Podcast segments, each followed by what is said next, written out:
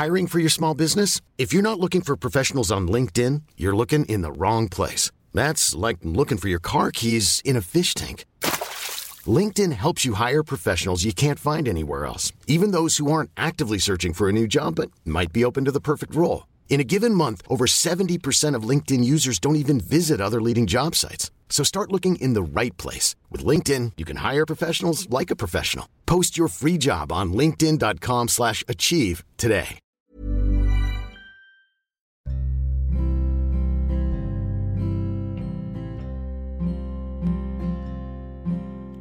Hai, selamat datang di podcast Love Lavina. Di sini, aku akan berbagi pikiran, tips, dan cerita aku untuk nemenin kamu. Sebelum mulai, aku mau ngasih tahu kalau podcast ini dibuat dengan aplikasi Anchor. Dengan Anchor, kita bisa rekam dan publish podcast langsung ke Spotify 100% gratis. Selamat mendengarkan ya.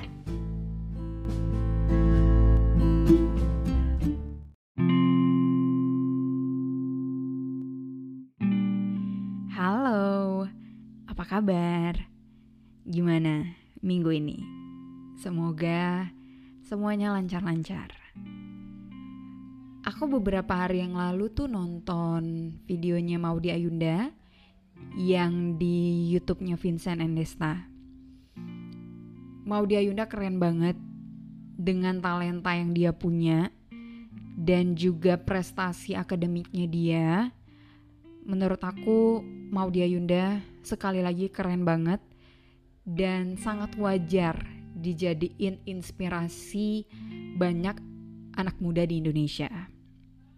Ketika nonton itu, for a split of second, aku kepikiran, aku bisa nggak ya jadi kayak Maudi Ayunda?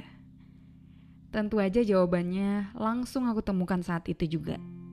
Nggak bisa tanpa mendiskreditkan usahanya Maudi Ayunda, tapi aku menyadari kalau kesuksesan seseorang itu dipengaruhi banyak faktor. Maudi Ayunda sendiri punya cukup banyak privilege dan juga a series of luck yang terjadi di hidupnya dia.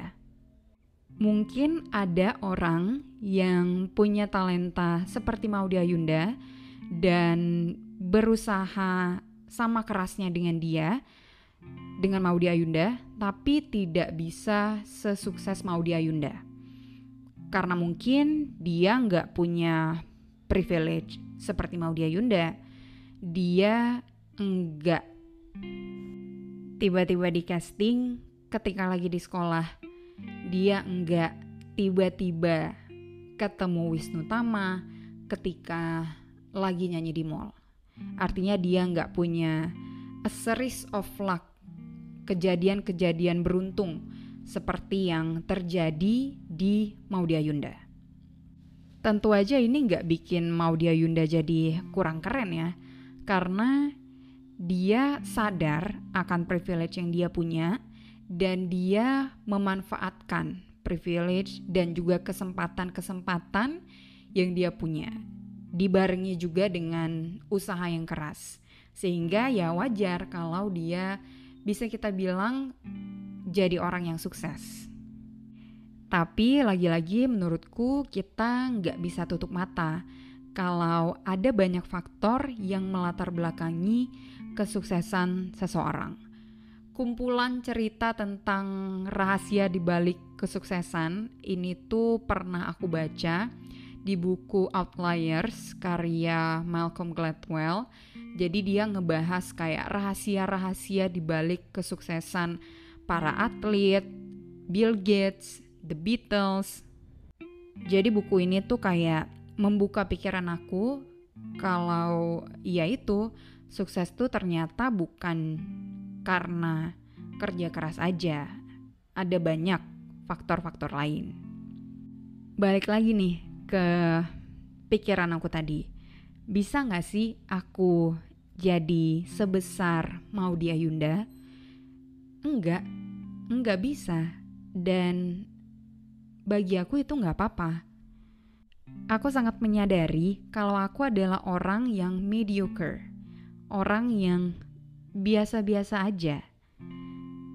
enggak super talented, super rich, super beautiful, biasa-biasa aja.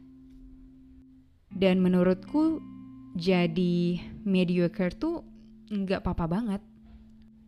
Kalau aku nggak jadi orang yang bisa dikenal seluruh Indonesia, aku nggak apa-apa.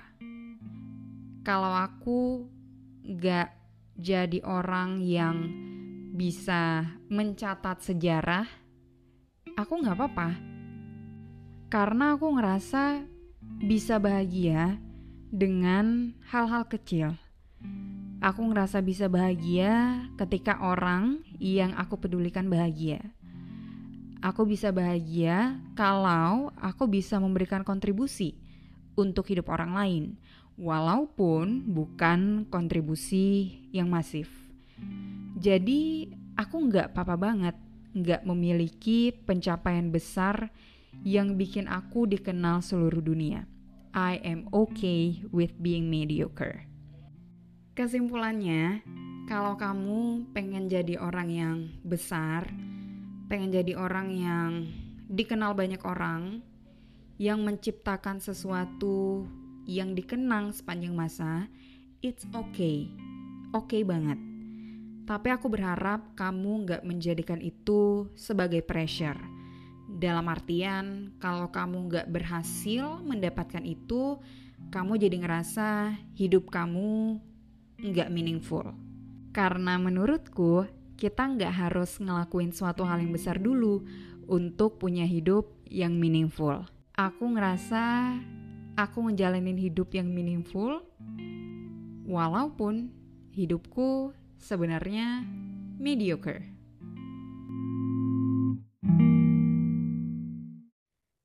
Terima kasih sudah mendengarkan. Jangan lupa follow podcast Love Lavina di Spotify dan nyalain lonceng notifikasinya. Biar kamu tahu kalau aku udah upload episode terbaru. Kita ketemu lagi di episode selanjutnya. With Love, Lavina.